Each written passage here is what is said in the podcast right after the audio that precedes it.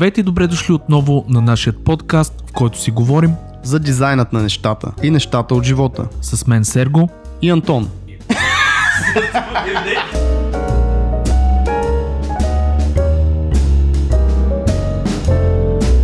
Здравейте дизайнери и слушатели, това е дизайнът на нещата, аз съм Антон и с моя ко-хост Сергей днес си говорим на една много интересна тема, а именно какво да правим, когато нашия клиент или project manager се мисли за дизайнер и това е доста често срещано явление.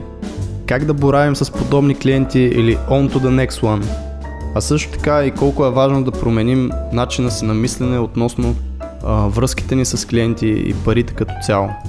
Освен това, една много хубава и полезна тема за всеки, който се опитва да си намери работа или да си набави клиентска база. Това е именно маркетинга в LinkedIn и малко типчета как да сме по-видими и по-разпознаваеми в тази толкова подценявана, но много важна и интересна платформа за нас. Освен това, съм ви подготвил и 2-3 тулчета и ресурси, които според мен ще са ви много полезни.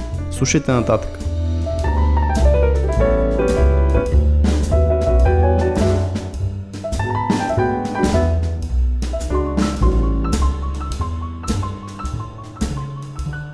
В Русия съм!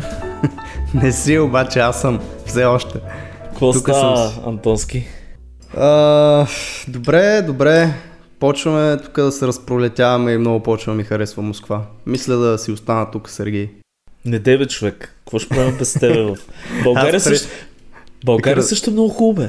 Разказах ти преди малко колко струваше обяда ония ден.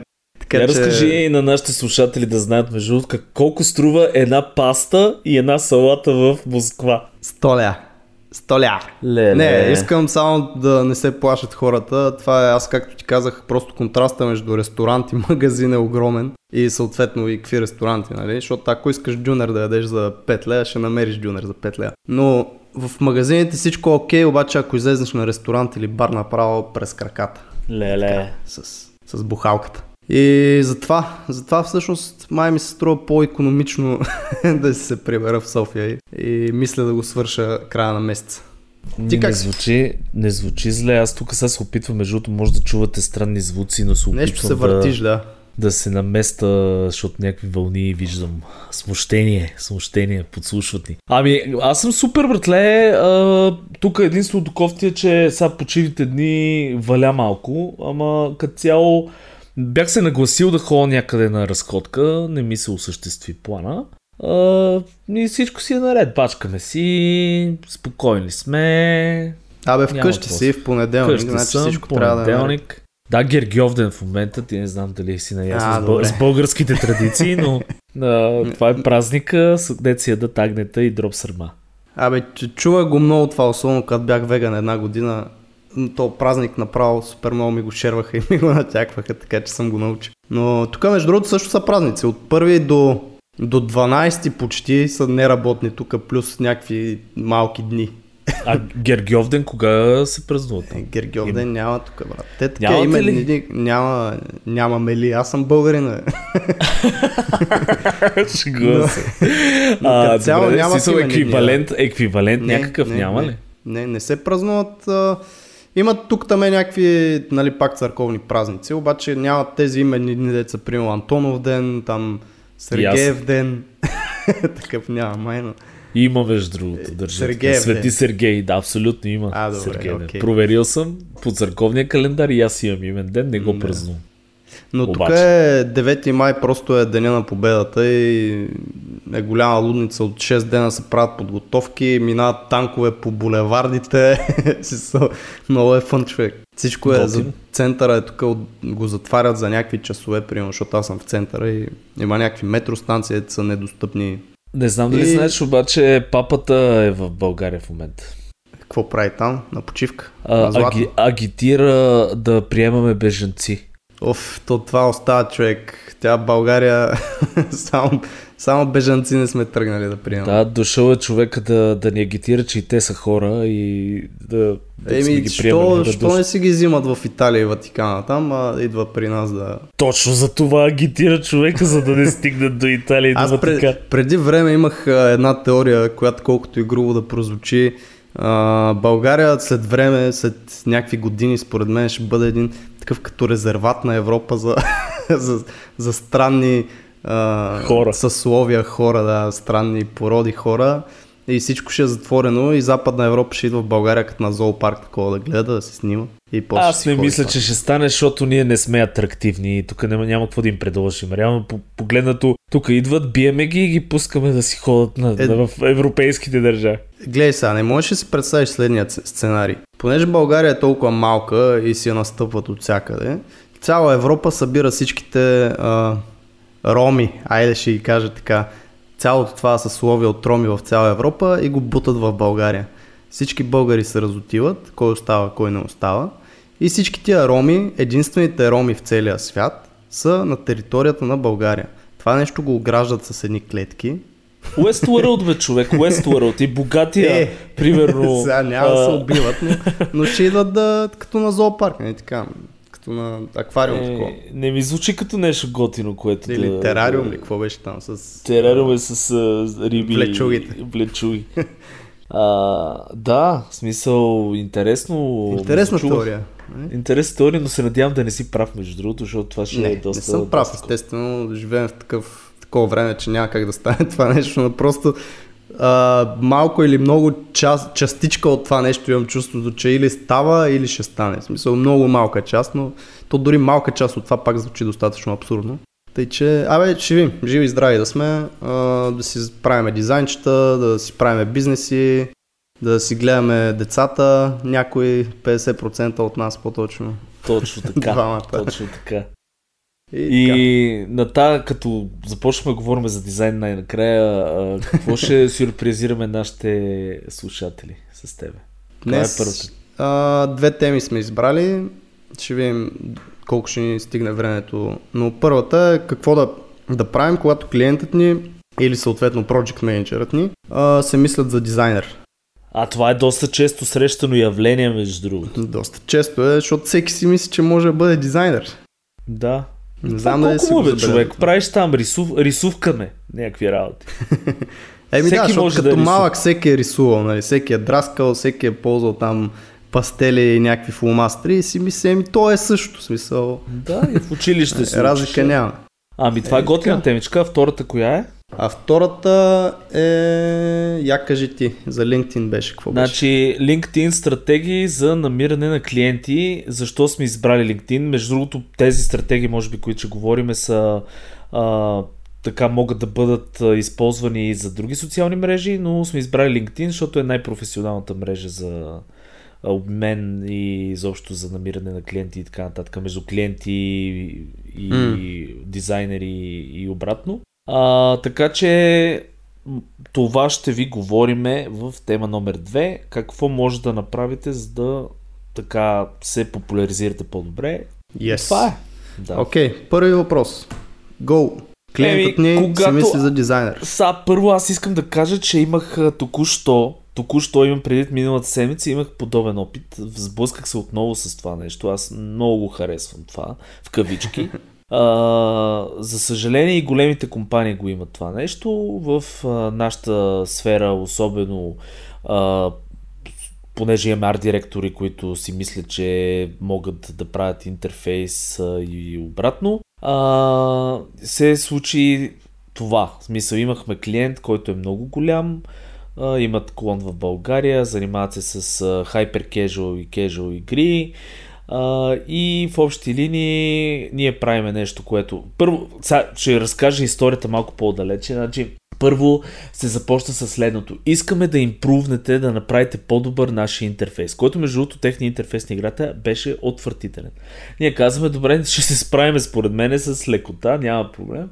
Правиме дизайн, който за мен лично беше така доста в добра насока и те започнаха да дърпат назад. Да, обаче той не пасва на на това, което ние сме направили до момента. И ние това си говорим, нали, смисъл, окей, нали искате импрувмент, нали искате да сме смели, нали искате нещо ново, какъвто беше първоначален разговор. Да, ама ако може да го направим пък по-близко, да мек пушбек, нали, да го направим по-близко до оригиналния дизайн. Направихме ние някои итерации, да мек върнахме почти, направихме почти стария дизайн в общи линии. И накрая се каза, ама то не е много импрувмент. Което беше за мен някакъв абсолютен шок.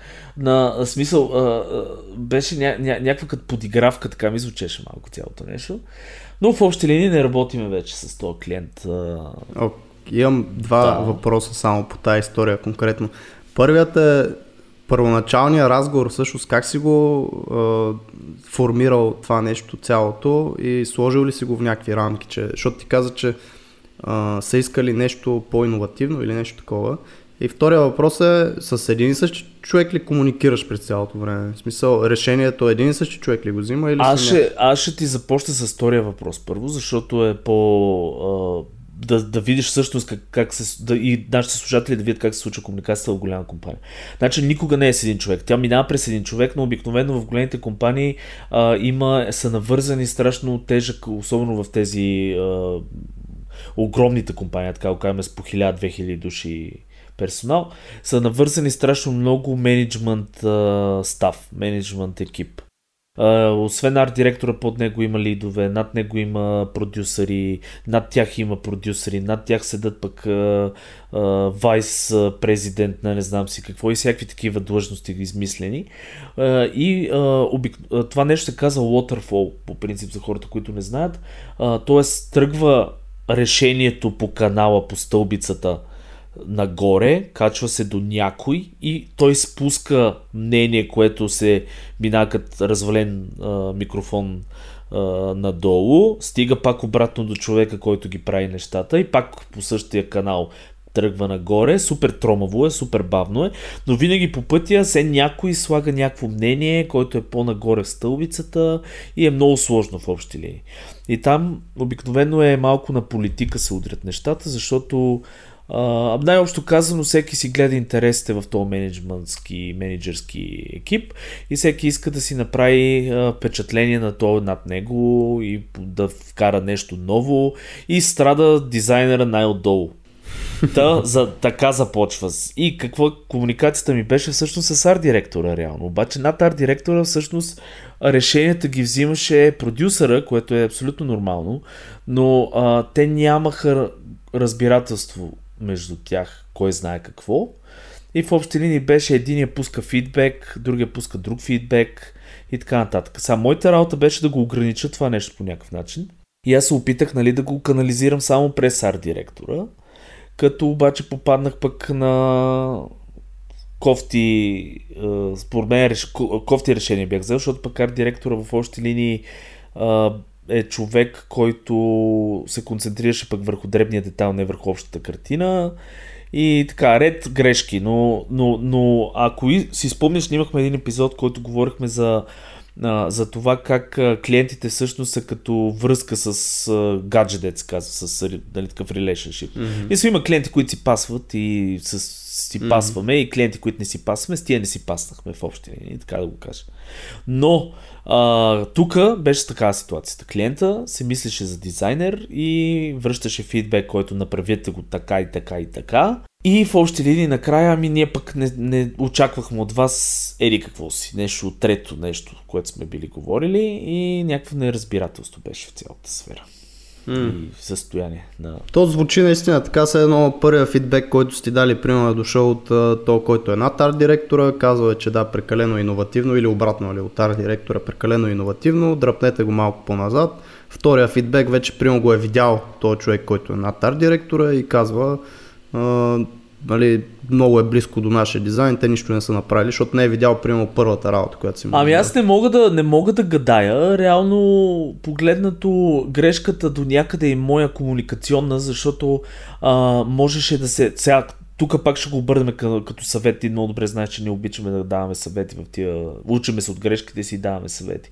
Значи ако се случи нещо такова, следващия път аз това, което мога да направя, което ви съветвам да направите, е тази комуникация, която я имате, я опишете, т.е. дефинирайте в един текстов файл, няма значение, и я върнете като имейл на всички хора, които са участници в decision making.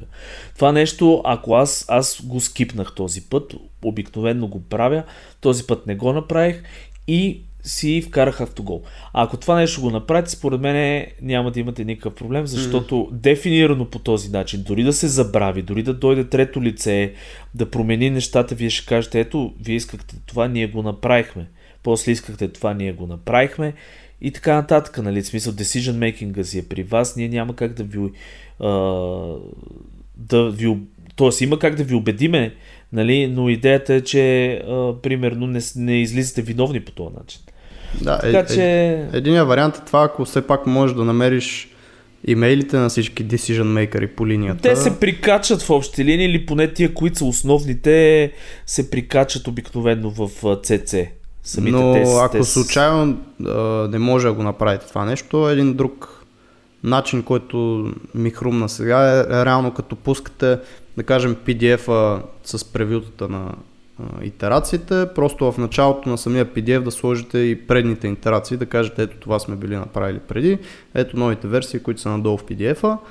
По този начин, ако е в случая арт-директор знае как да махне една-две, пет страници от PDF-а, нали, и да прати на хората по стълбицата само последните итерации, но ако е фирма, в която няма такъв човек, който борави с Photoshop, и те ще си го премятат само този целият PDF с всичките итерации общо дето. Мисля, просто като идея. Интересното е, че те в този случай те си имаха някаква такава система, която за мен също беше малко непрактична. Си ползваха Google Slides. Реално Google Slides, и там се пускаха всички итерации. Така че това го имаш. Ага. Просто за мене беше неразбирателство вътрешно между тях, и в крайен случай ние го отнесохме, нали. Но това е нещото. В смисъл, гледайте задължително да си уточнявате нещата предварително и да ги имате в някаква форма на доказателство, така че да се използва.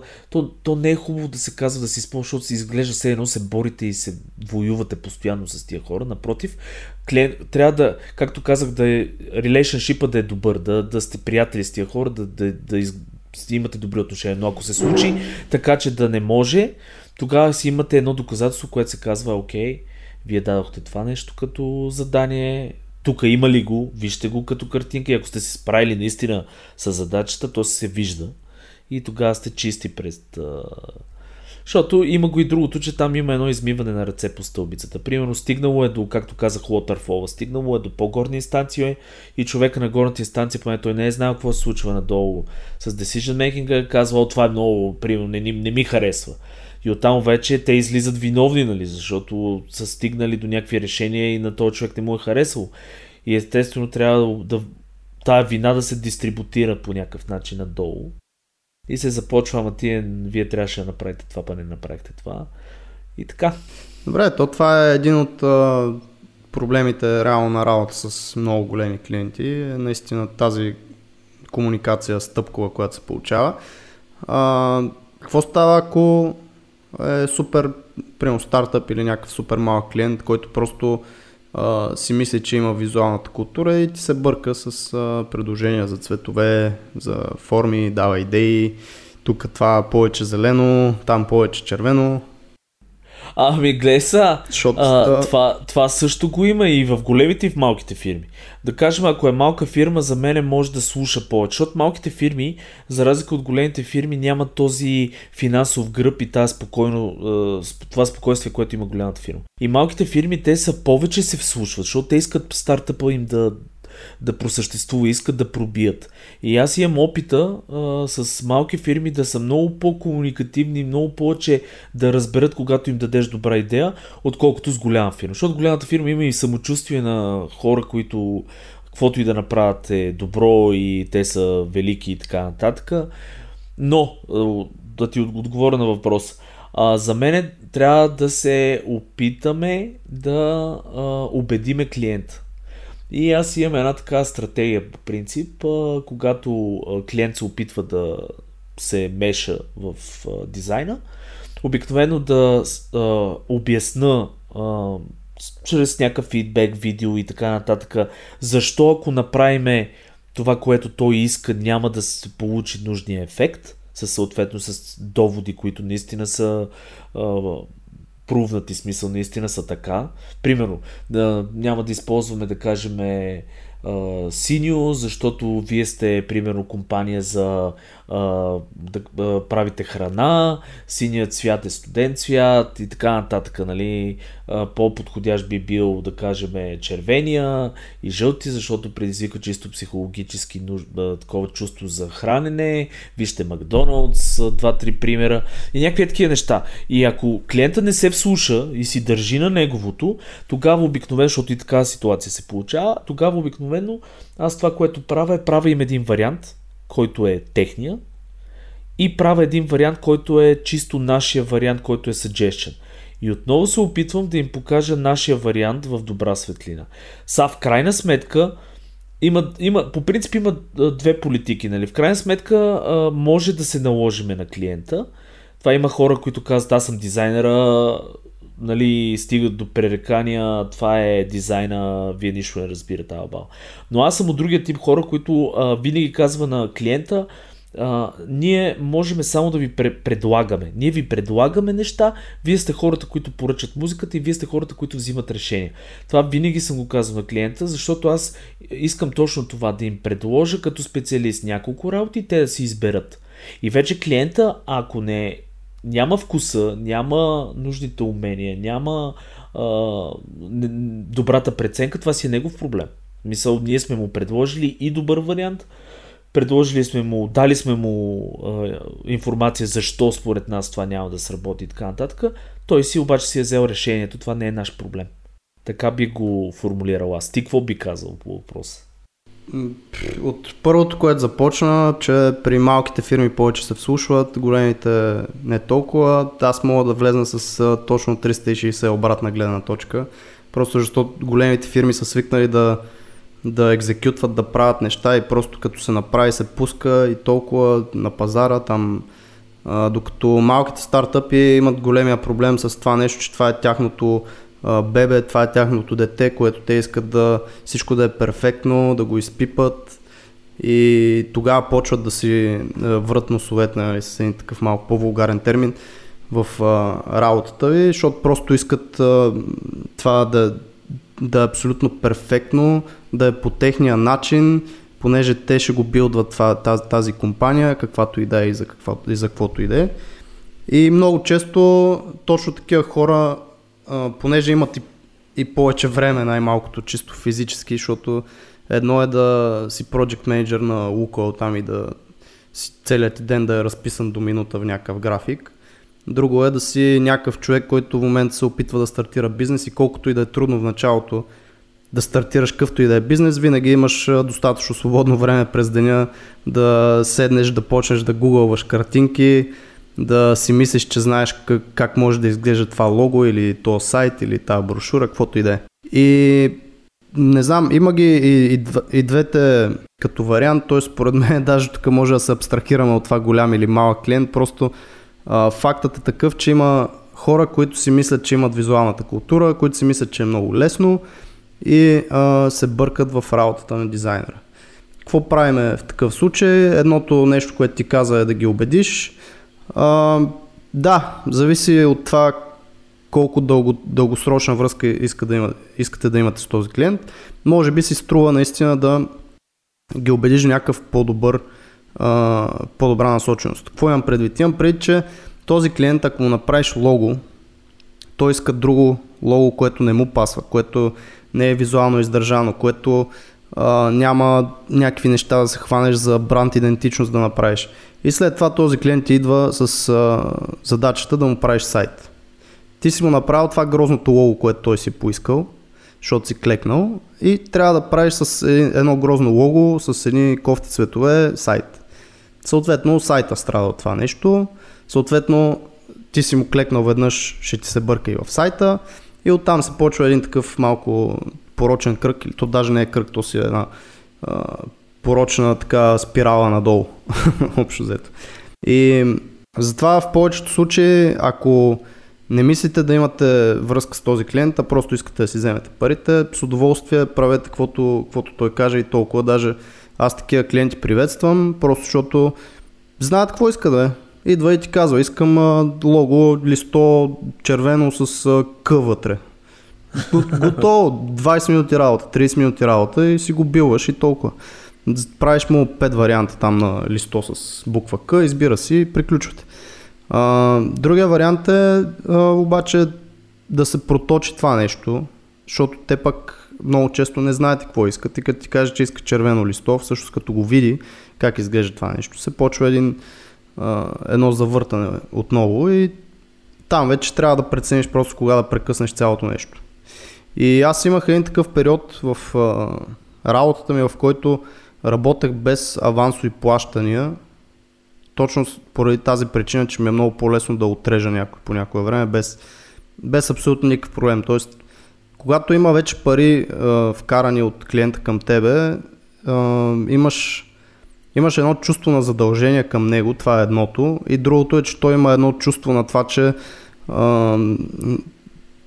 те притежава нещо. Да, в смисъл и че ти си негов работник. И когато работиш без авансово плащане, е много по-лесно да кажеш след примерно една седмица работа, 2-3 пъти върнати неща, да му кажеш, нали, сори, ама гледам, че няма ни се получат нещата, не върви комуникацията, не знаете какво искате, чао, нали, и до толкова. Сега, не го препоръчвам, казвам, че имах един такъв период, просто за контекст. В момента винаги си искам 50% авансово плащане и това, което се е променило при мене, е просто отношението и майндсета към това какво е работата ми и какво са клиентите. Тоест, проблемът, когато клиентите ви се бъркат в работата, до голяма степен е вашето его и това нещо, че някой изобщо ви дава съвети, насоки, насоки? Да, точно. Чай, това е Има ли такова на български? Има така дума, насока. Антоне. Насока, има, верно ли? Да. Супер, защото това е на руски, затова се замислих дали го има нещо. Както е, но голяма част от проблема е егото и като се изключи това нещо и почне да приемате клиентите просто като едни мимолетни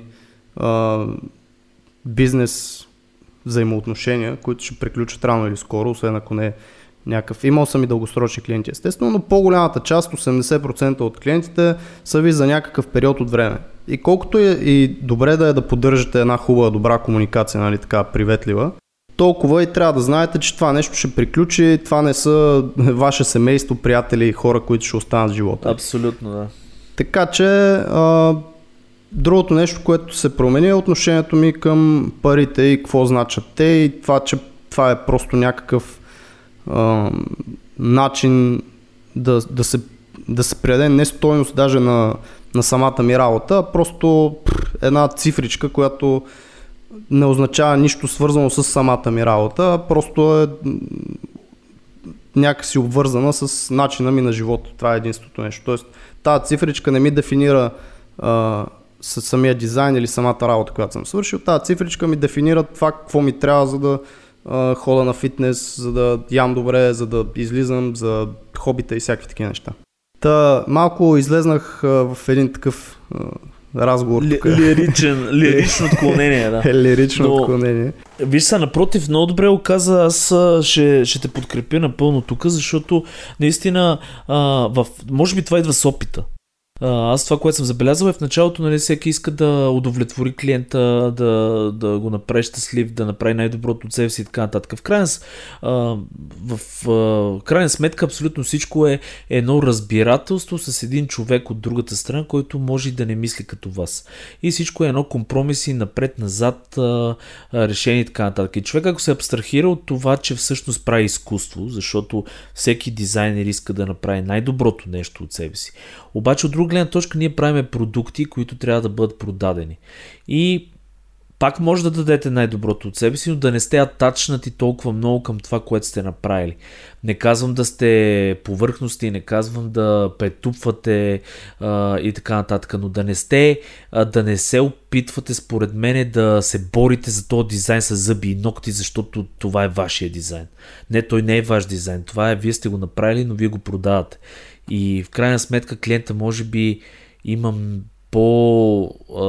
смисъл, той е човека, който трябва все пак да го приеме. Т.е. вие го предлагате, той го приема като човек, който поръчва музиката и така нататък. Но това са все различни философски гледни точки и според мен всеки си го намира като чувство. Аз спрях да се боря за дизайните си, признавам. Много рядко сядам да се боря с клиент за дизайн, защото първо се влиза в едни ненужни пререкания. Второ, човек, който не може да бъде убеден, е много трудно да бъде убеден. В смисъл, ако си мисли, че е абсолютно въздесъщ и знае какво иска и така нататък и е супер някакъв контрол фрик, няма как, нали, това нещо да се случи без болка, така да го кажа.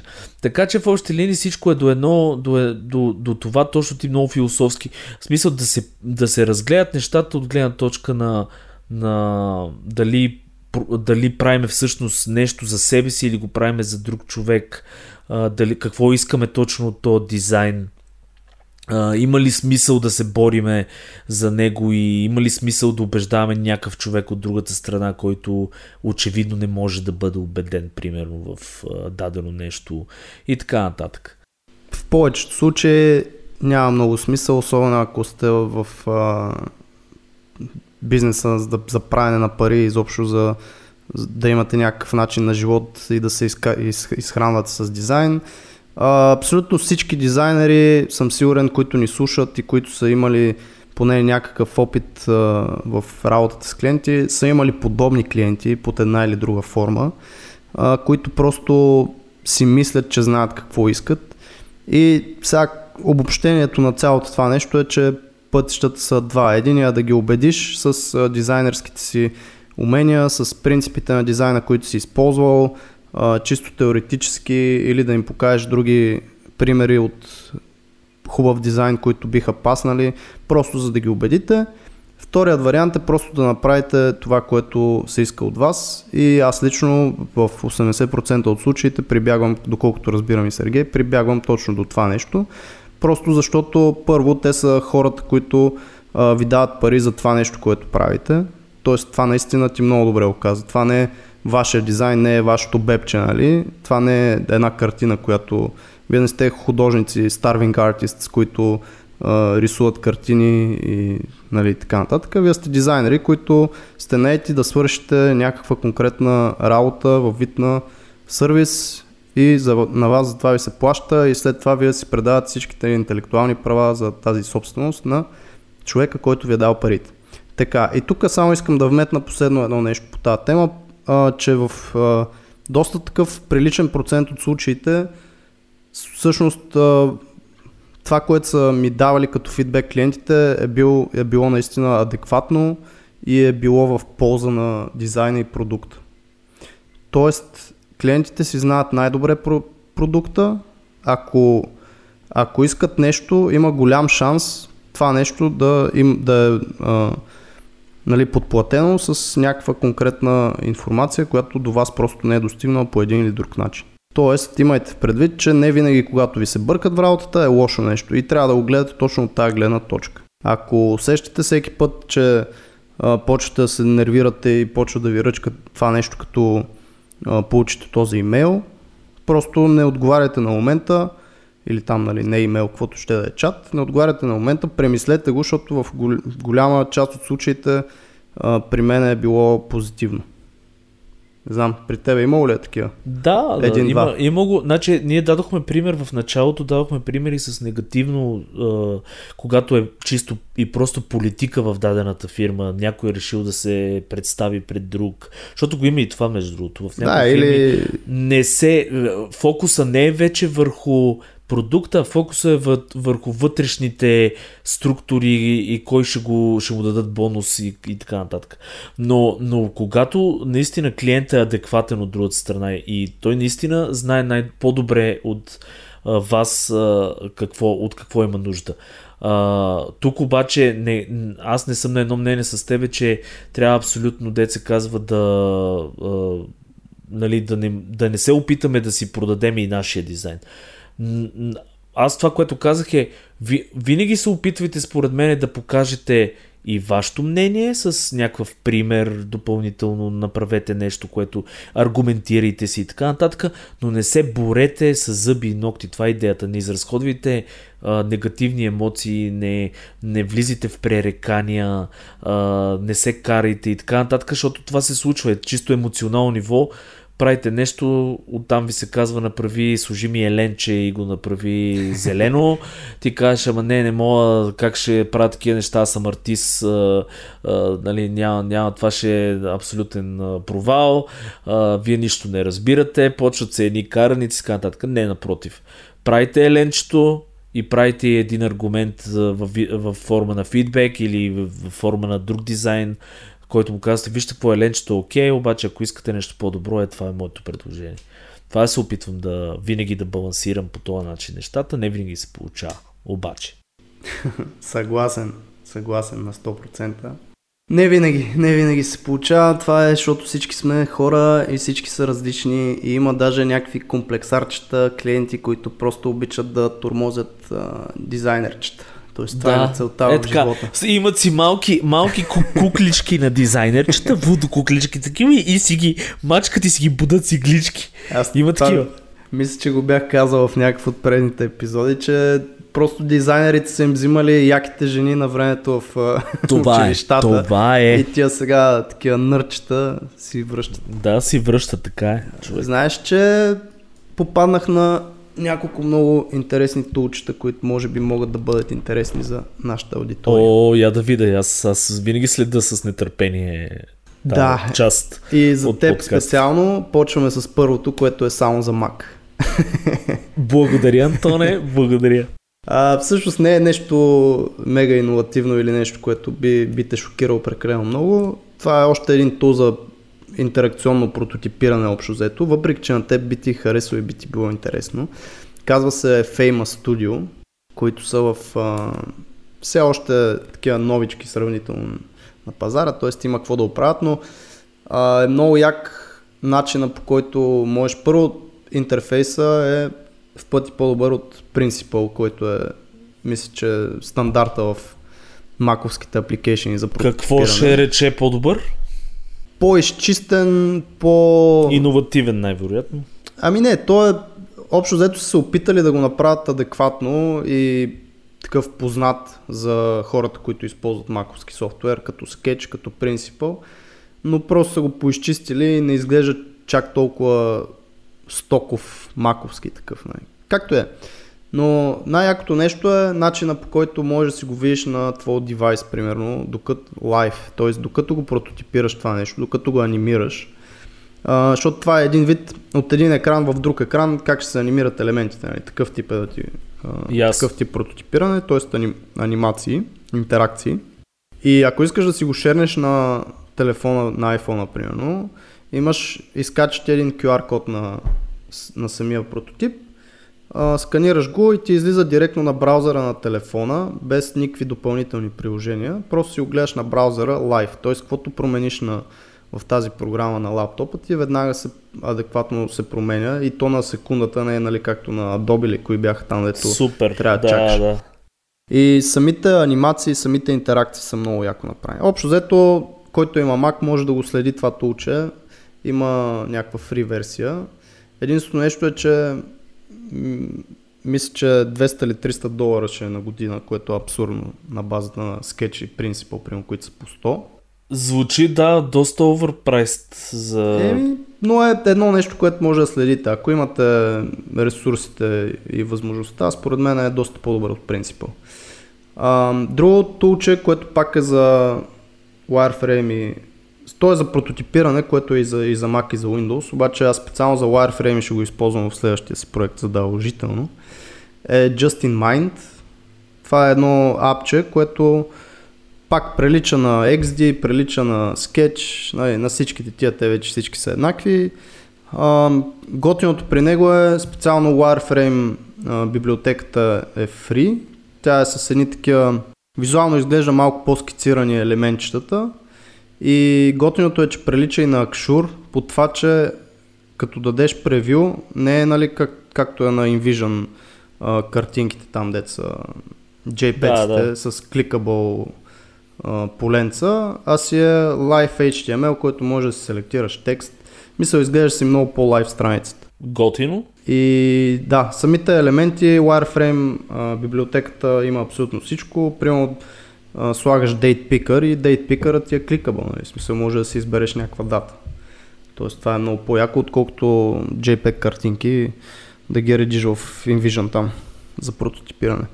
И последното нещо е, което всъщност ми е хрумна от един сайт, който е codetalks.tv. Това са много яки курирани видеа за девелопери обаче. И аз се замислих дали няма нещо такова и за дизайнери. Изрових един сайт, който е uideo.net, нещо такова, ще го има в бележките под епизода. Това са курирани видеа пък за дизайнери. Тоест от всички там Vimeo, YouTube и всякакви такива стриминг видеоплатформи и от разни конференции, които са си стримвали. Тоест има от супер много конференции и много други такива подобни видеа вътре на различни тематики. Мисля, че са 500 и 600 плюс видеа. Тоест ако сте такива като мен, дето обичате да си пускате нещо докато си готвите или там докато се къпете, защото аз имам и Bluetooth колонка в душа по принцип с мене. Това е едно много готино ресурче. И така. Звучи яко ево, смисъл, но това, аз сега го разгледах Justinmind. Мен това, което ми хареса, че си пише абсолютно free forever за и даже с unlimited projects. Говориме за basic техния. Нямат експорт. Да, аз го виждам. Значи това, което имате е unlimited prototypes, unlimited screens, UI kits, нали, смисъл, явно някакви компоненти и самите им дизайн тулове. Обаче, ако искате експорт, трябва да си плаща $19 на месец, което значи, също е добра цена сравнително. Мен това, което ме грабна в Justinmind е точно начина, по който тия UI компоненти работят. Тоест, аз ако тръгна да правя Wireframe, специално за Wireframe говоря, защото няма да се сме например тула за дизайн от Sketch или Figma на Justinmind, поне не мисля, че е необходимо, но за Wireframe е добре, понеже ти се дадат в техните си палитри, т.е. в самата част на програмата, където е за UIKits, ти се дадат всичките тия компоненти, които можеш да си ги драгнеш и да си ги използваш, докато ако тръгна да правя подобен Wireframe в Sketch, ще използвам някаква UI kit библиотека, обаче трябва да копирам елемента в моя си документ, като го копирам, той съответно ми прави един символ в библиотеката ми от символи, където той е с някакъв друг шрифт, примерно, друг цвят, там бордъри, shadow и всичко това е по-различно, отколкото моите си неща. Общо взето по-трудно става, в смисъл, после се занимаваш с всички тия символи, къде, какво, как. Докато това си е native в самата програма, си го има като пакче, от което просто си дърпаш. В смисъл, не мога да застана зад него нали, на 100%, защото не съм го ползвал, но определено за следващия ми проект, който влезне, wireframe-ите ще са на това нещо, просто за да го тествам. Готино звучи и наистина ще го проверя със сигурност да видя дали мога да му вкарам, в нашия пайплайн. Аз мисля да преминем към следващата ни тема, която е LinkedIn стратегии за намиране на клиенти. Тук ли е момента да кажа, че в Русия няма LinkedIn и не съм си гледал LinkedIn от 3 седмици? Тук е момента да обясниш защо няма такъв невероятен тул за мен в Русия. Защото руснаците могат да си го позволят за това. Не, истината е, че това до голяма степен според мен е от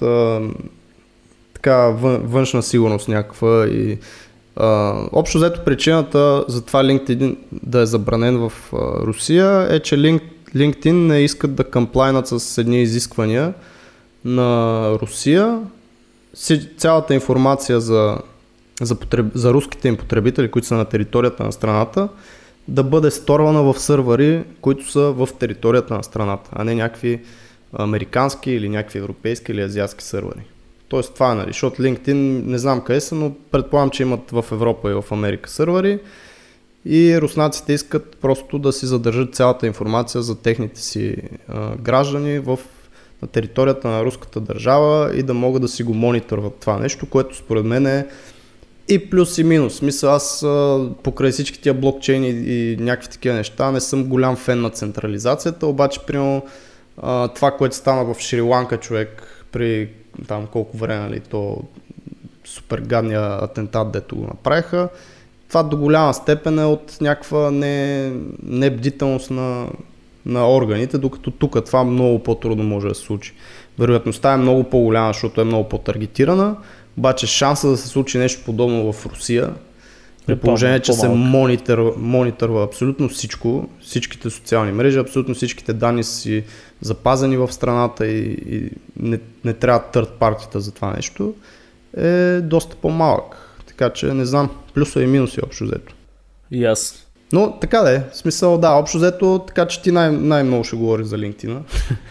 Ние нямаме много време, аз ще мина така, честно казано, малко отгоре, защото това си е по принцип социал маркетинга си е, защото LinkedIn, както и Facebook и така нататък, това си е една социална платформа. Маркетинга не се различава, кой знае колко много от другите социални платформи. Има, разбира се, разлики, които ще ги спомена, но ще гледам да не съм супер така да го разстилам това нещо, нали, като ще гледам съм малко по-кратък, защото това е тема, която може да има много епизоди за нея. Но едно от нещата, които винаги съм съветвал е първо да сте проактивни. Това, нали, което си говорили във всичките предишни епизоди, т.е. да не чакате някой да ви контактва, а да бъдете все пак хората, които поемат инициатива и вие сте инициатор за conversation, за разговор с някой човек. Дали е менеджер от друга фирма, която вие се кефите, искате да им помагате с нещо, арт-директор, изобщо някакъв човек, който е по някакъв начин инволвнат, нали, с тая фирма, вие трябва да сте човека, който не е нужно да чакате, вие може да сте човек, който прави първата стъпка. Но едно от нещата, което е много важно е, казва се, т.е. има и термин Know Your Ideal Client. Да си знаете перфектния клиент. Т.е. да се опитате да си създадете профил за това, кой за вас е перфектният клиент. Фирма, която е тек компания, която примерно е с иновативни продукти, която е обърната точно към децентрализация, примерно както е с блокчейните и с тия неща и така нататък. Правите си един профил и по този профил си търсите вашия идеален клиент. Този идеален клиент, между другото, може да не е само профил на това какво прави, може да е чисто психологически профил, нали, смисъл като хора, с които ще комуникирате във фирмата, като политиката на фирмата, каква е за фриленси, за фриленсъри, как се отнасят с тях и така нататък. Тоест правите си едно такова профилче, търсите си такива фирми и шанса, между другото, да попаднете на готин relationship, на готина връзка с клиент е много по-голям по този начин. Това е едното от нещата, които съветвам. Да подготвите следващата стъпка, значи направили сте си въпросния примерно профил, вече знаете какви хора търсите вие да работите с тях, да им помагате, и второто нещо е да направите една кратка презентация на това, което правите. Под форма на текст, но винаги е хубаво да има и картинка, т.е. като малко като този имейл маркетинг, да имате примерно, здравейте, аз съм този с такъв опит, работил съм за тези клиенти, тук мога да видите линкче към моя сайт, пращам ви и една картинка, последната ми работа, която примерно съм правил за клиент подобен на вас, нещо от сорта, което да показва най-доброто от вашето портфолио. И по този начин това е човека, който гледа отсреща, ще може да се запознае както с вашата персоналност. Тоест, внимайте много как го пишете това цялото нещо, не бъдете сухи, покажете себе си. Ако сте готин човек, който е фъни, нали, смисъл, направете го под някаква форма на готин разговор, направете го някакво по-некорпоративно и така нататък. А ако сте ботор? Ако сте ботор, вече не знам там какво се прави, защото това да е познато, да, проверете себе си. Но тук можеш ти, между другото, да кажеш две-три думи за... Защото съм ботор ли, бе? Не, бе, не за... да, не прозвуча готино, нямах това предвид. Да кажеш две-три думи за това, как, понеже ти много готино пишеш по принцип такива френдли текстове, съм забелязал изобщо и обращения към... Няма значение, клиенти, хора и така нататък. Ти какъв свет би дал за специално си структурираш текста, примерно, този въпрос, тази въпросна кратка презентация? Аз какъв съвет бих дал? Първото нещо е наистина да се опитате да вкарате малко картинки, но встрани от това текста, когато пишете текст и започнете да пишете 2-3 параграфа, почти винаги може да махнете първия и последния параграф. Тоест, това е един съвет, който не си спомням вече къде го бях чел, но в много голям процент от случаите, ако пишете някакъв текст, след като сте минали първия параграф, вече ви се изяснила повече самата идея на това какво и как искате да напишете и първия параграф остава много такъв незабележим, пък е на много важно място. Друго нещо, което ти каза е, трябва да сте по-френдли. Ние сме дизайнери, не сме... Колкото и нали, да правите някакъв вид бизнес, ние не търгуваме с петрол, не търгуваме с ценни метали и не е нужно да сте формални, да сте супер сериозни. А точно колкото повече персонално отношение покажете в един текст, толкова по-добре за вас, т.е. толкова по-ще се отличите от някакви други хора. И за LinkedIn специално знам, че това е една от разликите като социална мрежа, е, че можеш да си направиш SEO на самия профил. Тоест вътрешната търсачка на LinkedIn също може да се оптимизира по един или друг начин с keywords в самите описания, в анкетите ви, във всичко. Това е нещо, което ви съветвам да го проверите, защото LinkedIn е много в момента се подценява поради някаква причина като платформа, пък мисля, че има доста голям потенциал и това, че рекламите са абсолютно супер ефтини в момента, мисля, че Гери Вили, откъде го знам, е, че рекламите са най-ефтини в LinkedIn в момента, което значи, че наистина тази платформа се подценява много и вие в момента сте в една много изгодна позиция да си оптимизирате целия профил, да си направите препратки към портфолиото там, да си напишете къде сте работили, да си сложите една готина снимка или едно видео, не съм сигурен дали можеше да се сложи. И другата функция на LinkedIn, която ще спомена, която пак се подценява супер много, е писането на постове, артикали и всякакви такива неща. Тоест, когато имате един хубав поддържан блог, дори с по една статия на седмица, на две, доколкото знам, алгоритъма на LinkedIn ви изстрелва просто където на висотите там. Така че това са от мен като съвети. Но идеята е, като се направи, да се върна на това нещо, правите си готината презентация и тук вече спочва проактивността. Хубавото на LinkedIn е, че те имат групи и тези групи са много активни, между другото, и то групи, които са там вече свързани за намиране на работа. Тоест има група на арт-директори, в гейм индустрията има група на, примерно, веб ентусиасти, апликейшън дизайнери и така нататък. И в тия групи обикновено седат страшно много decision makers, които са за това да наемат хора и търсят персонал.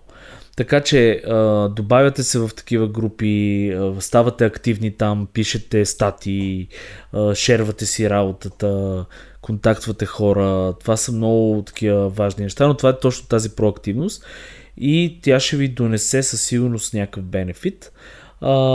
Едно от нещата, които аз правя лично, е, понеже се интересувам от няколко компании, с които бих искал да работя и не сме работили все още, е, следвам им техните комьюнити пейджове в LinkedIn, фирмените им пейджове, страниците, които са на компанията, те шерват готини артикали, участвам активно да им пиша в, като коментари, защото имате преди, че всеки коментар там ви излиза част от профила като информация. Ако сте си написали с какво се занимавате и напишете коментар, някой може да го види и да види, примерно интерфейс дизайнер, такъв човек са ни трябва, и ще ви напишат, нали, обратно съобщение с искаш да аплайнеш тук, или виждаме, че си активен. Тип. Да. Това не го знаех, между другото. Да, това го има. И, това не е шега. Другото, което е предлагайте. Това в бизнеса като цяло си го има. Предложения. Бизнеса се почти навсякъде всичко е предложения и някакви хора предлагат някакви неща на други хора и те се съгласяват евентуално и обратното. Предлагайте наляво, надясно. Да, предлагайте си услугата. Това означава, че вие, ако сте добри и си търсите работа и има какво да дадете, правете предложения, напишете на някой, примерно, човек, примерно, много ми харесва вашия проект с някакъв стартъп, да кажем. Искате ли да ви помогна с лого? Аз съм лого дизайнер, мисля, че мога да го направя еди как си и така нататък. Тоест, правете вие предложения към клиенти, а не очаквайте само клиентите да правят предложения към вас. Това е така кратко формулирано. Но както казах, това са страшно много неща могат да бъдат казани за социал маркетинга. Аз не съм най-великият специалист, да не кажа, че почти, за съжаление, не се занимавам активно с това, трябва. Но има много статии в интернет, които казват как да си направите добре профила, както каза Антон, keywords, как да го структурирате, как да си напишете даже в това, което горе има с какво се занимавате, там може да сложите keywords също. Има достатъчно статии как да се популяризирате в LinkedIn и не го подценяйте, наистина платформата за намиране на работа и изобщо за бизнес to бизнес и clients такива relationship е много голяма. Връзка, взаимоотношения. Да, бе, чак, relationship, не мога да разбереш от тази дума ми е толкова сложна. Всеки път, като тръгна да каже и само relationship излиза. Звучи много по-яко. Сигурно, да, може би ме кефи по-чета. И да, нито ти, нито аз сме експерти в това нещо, обаче дори единствения плюс от целият този разговор да е просто хората са се замислили, че наистина, LinkedIn също е една платформа, в която аз мога да си търся клиенти и да си намеря работа и вече оттам да тръгнат да роват статии, YouTube видеа, как да си оптимизират профилите. Пак е евала Сергей за това нещо и ти всъщност каза едни много интересни типчета, които и аз не съм ги ползвал, поради проста причина, че аз също към социал медиа в последните няколко години много малко се занимавам. Имаме си работа. Това е проблема на хората, които вече всеки се стреми към органик, хората да го намират. И в един момент, когато станеш малко по-известен и вече клиентопотокът те намира, аз в моя случай го виждам как се загървам супер важния социал маркетинг, който е много важен. Точно защото имаме си клиенти, те си идват и в общи линии аз не се боря за това. Да, но голяма част от тия клиенти косвено или пряко са били намерени точно по този начин, който го описваш в момента. Може би не е с абсолютно тези технологии или LinkedIn, но пак е било винаги проактивност, винаги съм пращал имейли, винаги съм контактвал директно хора да им предлагам услуги. Това си е закон в бизнеса във всяко едно начинание. Спамиш яко всички наред, докато примерно 1% от 100% не ти откликне, не ти отвори някаква работа, не се завърти колелото и оттам започва целият път. Както сме говорили, правилото на 10-те от примерно 100 клиента, 10 ще ви пишат обратно, от тия 10 един ще ви стане клиент и така. И ще ви даде $20,000 за един сайт. Ама надали. Ама не, между другото, на хората в момента, на хората очакванията вече са такива, човек. Аз това съм го забелязал с новите дизайнери и новото поколение.